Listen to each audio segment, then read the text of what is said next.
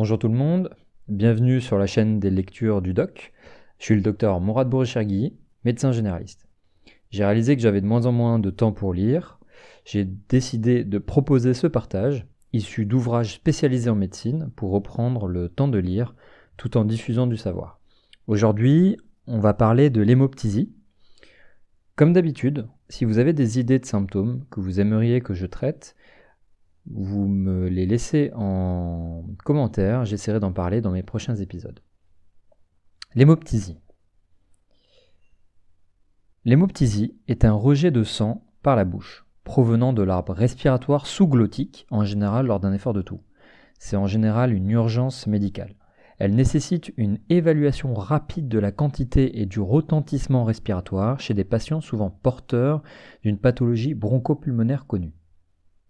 Le plus urgent est d'évaluer l'importance de l'hémoptysie, ce qui est plus facile lorsque le médecin assiste à celle-ci.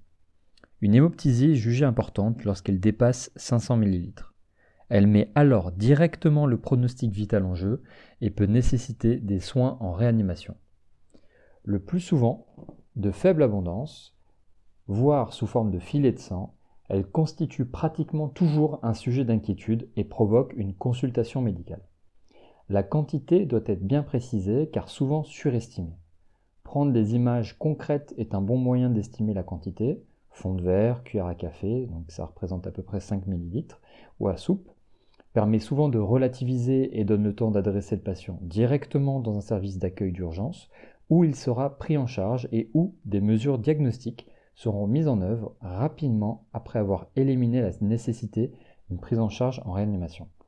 Les diagnostics différentiels sont les épistaxis d'origine ORL et les hématémèses d'origine digestive. Les antécédents de saignement de nez ou d'écoulement pharyngé postérieur sont recherchés et les efforts de vomissement au moment du saignement peuvent corriger le diagnostic. Il faut évaluer la quantité et le retentissement.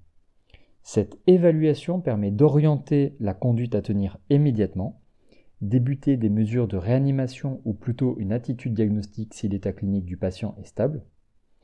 Les signes cliniques d'insuffisance respiratoire aiguë sont prioritairement analysés.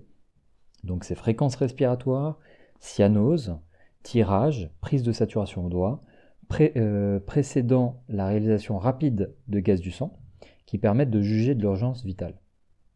Le danger de l'hémoptysie réside davantage dans l'inondation de l'arbre trachéobronchique aboutissant à une détresse respiratoire que dans le choc hémorragique qui n'a pas le temps de se constituer ou, s'y associant, assombrit rapidement le pronostic immédiat lors de la rupture d'un gros vaisseau dans l'arbre trachéobronchique. Le sang provient le plus souvent de la circulation artérielle bronchique, par effraction comme dans un cancer bronchopulmonaire. Il peut également résulter d'une augmentation de pression vasculaire à l'origine d'une extravasation de sang dans le secteur alvéolaire, comme dans l'œdème pulmonaire cardiogénique, ou encore résulter de rupture de la barrière alvéolo-capillaire par des mécanismes immunologiques lors de vascularite, donc maladie de Wegener, périartérite noueuse, etc., ou de connectivite, lupus érythémateux systémique, etc. L'aspect est également important. Le sang artériel bronchique est rouge, rutilant, aéré. Il peut être pur ou accompagné de pus. Un crachat hémoptoïque, défini par la présence de filets de sang dans un crachat chez un malade sans antécédent respiratoire, dans un contexte de bronchite infectieuse, n'a pas la même signification et le même degré d'urgence que des patients porteurs d'une caverne tuberculeuse séquellaire colonisée par un aspergillome ou un patient ayant une mucoviscidose. L'anamnèse est donc la première étape importante devant un malade présentant un premier épisode d'hémoptysie. Les antécédents de mucoviscidose ou de cancer pulmonaire sont en général connus, mais il faut apporter une attention particulière aux antécédents de tuberculose, qui peuvent parfois être anciens. L'interrogatoire recherche des symptômes pouvant faire évoquer une dilatation des bronches méconnues, antécédents d'infection, respiratoire, etc. Les examens complémentaires. Les examens complémentaires comportent une radiographie de thorax, complétée rapidement dans les heures qui suivent l'hémoptysie d'une tomodensitométrie, TDM, thoracique avec injection de type angioscanner si une embolie pulmonaire est suspectée ou avec des coupes millimétriques si le diagnostic d'une maladie parenchymateuse pulmonaire de type dilatation des bronches est suspecté. Le tort artériel bronchique permettra au radiologue de repérer l'origine des artères bronchiques qu'il devra cathétériser si une artério-embolisation s'avère nécessaire.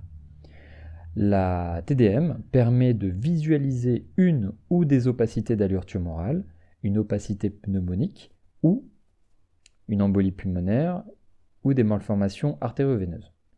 Le plus souvent, ces examens sont complétés par une fibroscopie bronchique selon les orientations de la tomodensitométrie et permettent d'orienter le côté et ou l'origine du saignement. La présence d'un caillot est respectée car assurant l'hémostase au cours d'un examen qui peut aggraver par lui-même le saignement. En cas d'insuffisance respiratoire, la fibroscopie n'est pas réalisée. La recherche systématique de mycobactéries à l'examen direct de l'aspiration bronchique et de l'examen cytobactériologique des crachats les 3 jours suivant la fibroscopie bronchique seront réalisés.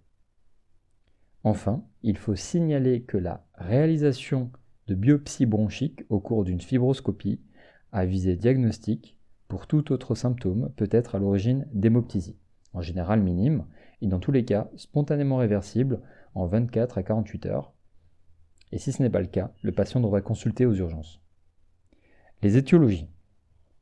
Les principales étiologies sont résumées dans l'encadré 79.1, qui sont cancer bronchique, tuberculose, dilatation des bronches, mucoviscidose, aspergillome, pneumopathie infectieuse, bronchite infectieuse, malformation vasculaire, traumatisme thoracique, biopsie bronchique, insuffisance cardiaque, hémorragie intra-alvéolaire, type lupus, maladie de Wegener, syndrome de Goodpasture. L'insuffisance cardiaque gauche peut entraîner une hémoptysie par l'intermédiaire d'une hémorragie intra-alvéolaire et se compliquer de crachat rosé que l'on peut rencontrer au cours de toutes les hémorragies intra-alvéolaires. Par ailleurs, l'embolie pulmonaire peut s'accompagner d'hémoptysie. Elle est rarement le signal inaugural.